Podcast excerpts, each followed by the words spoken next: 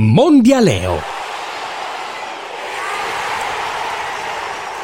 I mondiali del Qatar raccontati da Leo Turrini. Son, son dos. Mi, sue- mi primer sueño es jugar en el mundial. Y el segundo es salir campeón. Eh, il mondiale. Credo che quello che diceva Maradona bambino, quel sogno, vorrei giocare la Coppa del Mondo, vorrei vincerla, sia qualcosa di condiviso da tutti, a ogni latitudine, in ogni continente. Poi ovviamente i mondiali di calcio sono anche lo specchio di tante altre cose e giustamente si è parlato dei calciatori iraniani che non hanno cantato l'inno in solidarietà con i giovani del loro paese oppressi e c'è tutta la storia dei distintivi bracciali contro la discriminazione. E il calcio serve anche a questo, il mondiale serve anche a questo e del resto un grande poeta palestinese, Mahmoud Darwish, scrisse in una sua lirica una frase che mi piace leggere qui e ora. Il calcio è quella cosa che offre a un'umanità divisa qualcosa da condividere. Jour de gloire.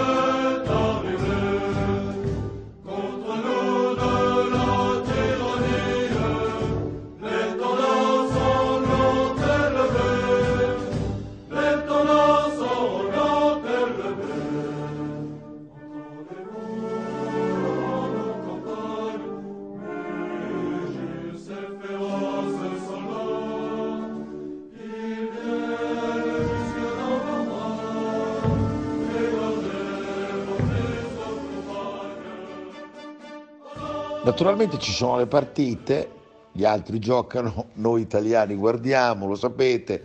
Non voglio ripetere che c'è persino il Galles al mondiale in Qatar che tra parentesi come da me previsto ha pareggiato con gli Stati Uniti. Avevo anche previsto che gli inglesi avrebbero fatto polpette dell'Iran, mentre mi sono sbagliato perché immaginavo che gli eroici africani del Senegal avrebbero fermato l'arancia meccanica olandese e invece hanno vinto i tulipani. Però adesso arrivano quelli veri, quelli buoni, c'è Messico e l'Argentina in questo martedì e naturalmente ci sono i detentori del titolo, la Francia di Mbappé, nonostante sia out per infortunio Benzema. Attenzione perché c'è una cosa che riguarda proprio la Francia che rimanda a un passato che noi italiani fatalmente siamo costretti a rimpiangere. Stadio parigino di Colombe, finalissima della Coppa del Mondo 1938 fra Italia e Ungheria. La nazionale azzurra è pervenuta alla finale per il titolo mondiale battendo la Norvegia a Marsiglia per due reti ad una, la Francia a Parigi per tre reti ad una, il Brasile a Marsiglia per due reti ad una. Ecco la squadra italiana che entra in campo per l'ultimo decisivo scontro. Questa la nostra formazione. Olivieri, Foni, Rava, Serantoni, Andreolo, Locatelli, Piavati, Meazza, Piola, Ferrari, Colossi. Ultima stretta di mano tra Capitan Meazza e l'ungherese Sharoshi. Partiti. L'Italia si porta decisa all'attacco. Calcio latino e danubiano solo di fronte. Meazza illumina il nostro gioco. Sesto minuto. Discesa di Piola. Cross preciso. Coloussi. Rete. Italia 1, Ungheria 0. Settimo minuto. Charles in azione. I nostri si difendono con affanno. Rinvio corto di Rava. Zengeller. Ah, Tico Sciarrete. L'Ungheria ha pareggiato. Sedicesimo, da Diavate a Piola, solo, tiro, gol! Italia di nuovo in vantaggio.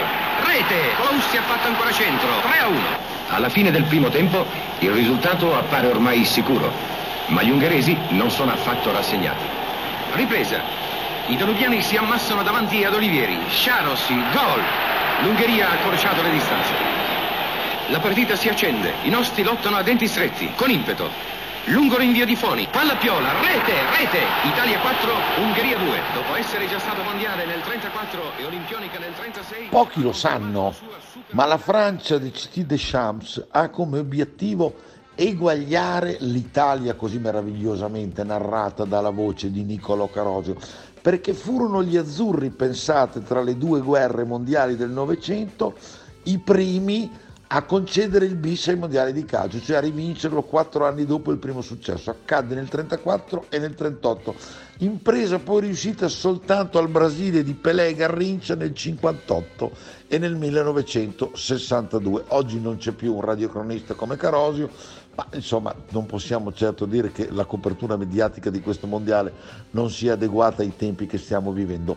Chiudo reincarnandomi nel polipo Paul, finora ho azzeccato tre pronostici su quattro, vi do anche i verdetti del martedì, l'Argentina vince, vince anche la Francia contro l'Australia, Messico e Polonia pareggiano e la Danimarca dell'ex interista Eriksen batte la Tunisia.